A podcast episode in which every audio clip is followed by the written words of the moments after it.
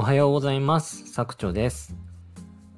今回はネットで買い物するときみんなどこで検索していると思う？というテーマでお話をさせていただきたいと思います。えっ、と、このテーマなんですけれども、えっ、と、僕のですね、えー有料 note、え300円なんですけれども、実は販売しているノートから、ちょっと今回ピックアップして、えお話をさせていただこうと思います。で、この、えーこれですね、えー実は、この質問、まあ、タイトルの通り、あの、僕がクラウドワークスを使ってですね、一般のユーザーさん、まあ、クラウドワークスのワーカーさんですけれども、一般の方に、えー300名対象にですね、えーネットで買い物するとき、みんなどこで検索していますか？という問いをですね、えーしてアンケートを取ったものになります。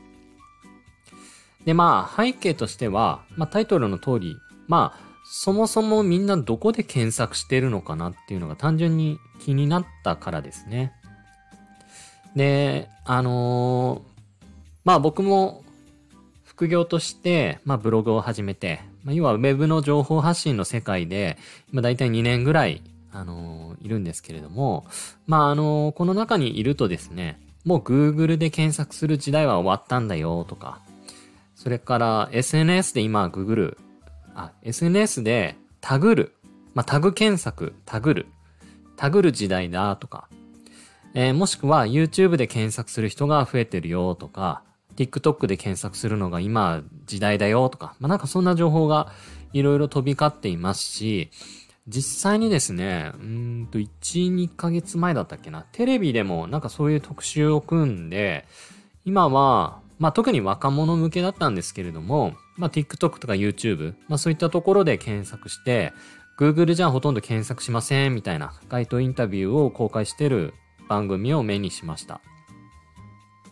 で、そうなるとですね、あの、SEO、まあ Google 検索を中心に、えー、まあ、ブログへアクセスしてもらう SEO、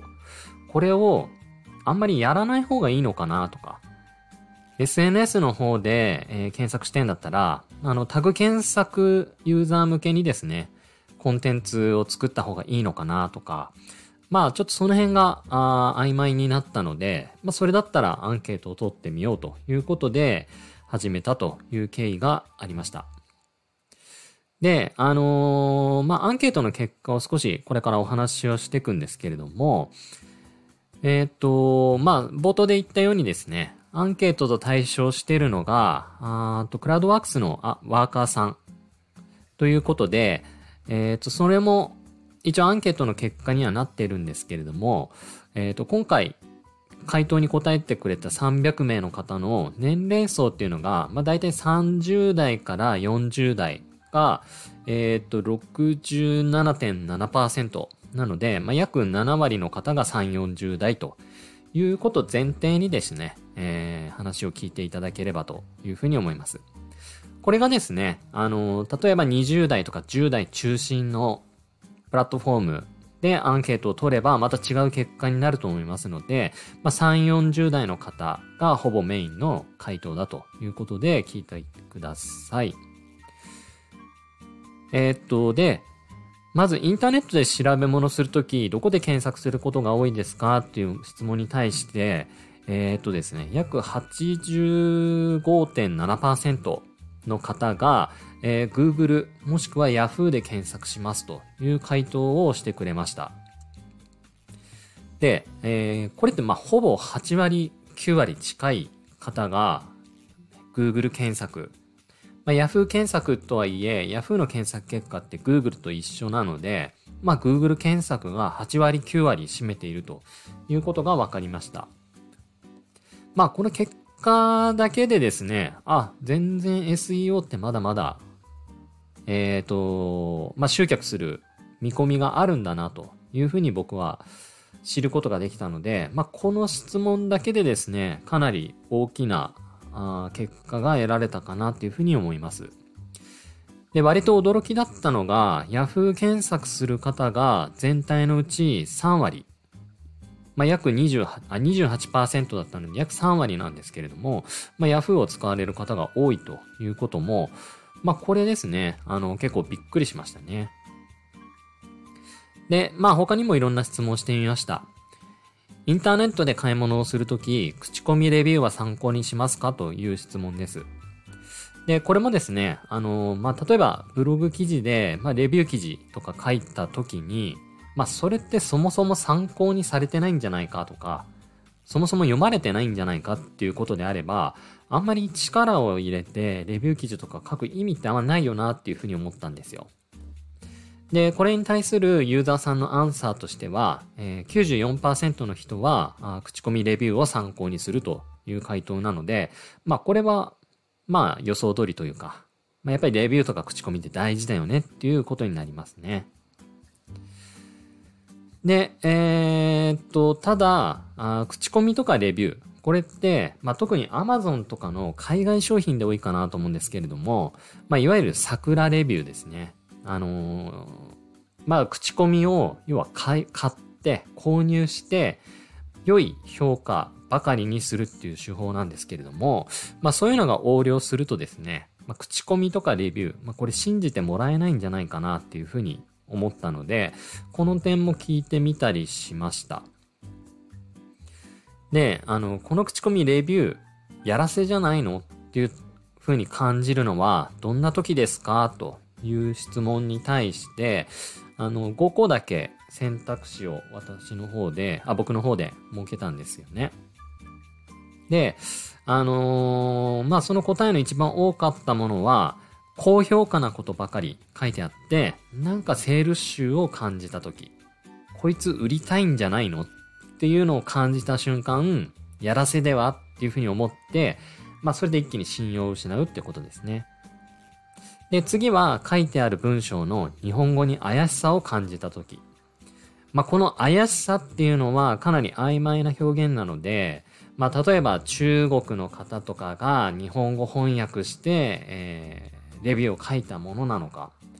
まあもしくはもうちょっと高いレベルで日本語の文法とか、あ誤字脱字、まあそういったところが怪しさを感じられてるのかっていうのはちょっとわからないんですけれども、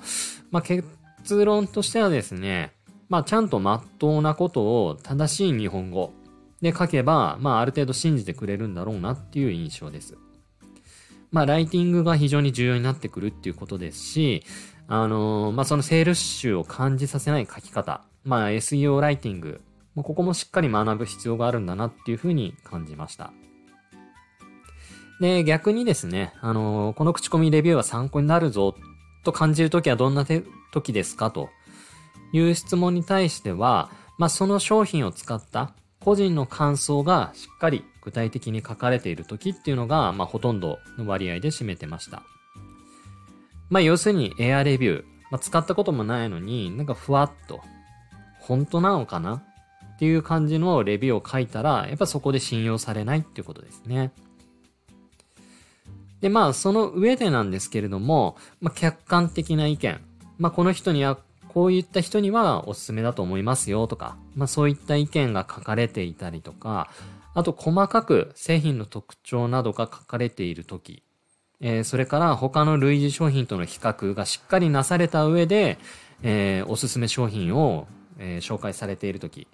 まあ、こんな時に、ああ、この口コミ参考になるな、レビューは参考になるな、っていうふうに読者さん、ユーザーさんは感じられているという結果になっておりました。まあこんな感じでですね、僕は割と知りたいことがあった時に、あの、アンケート機能、ま、アンケート機能というか、まあこれお金払って回答を集めてるんですけれども、まあアンケートを実施してですね、あのー、知りたいことを知る。で、この自分の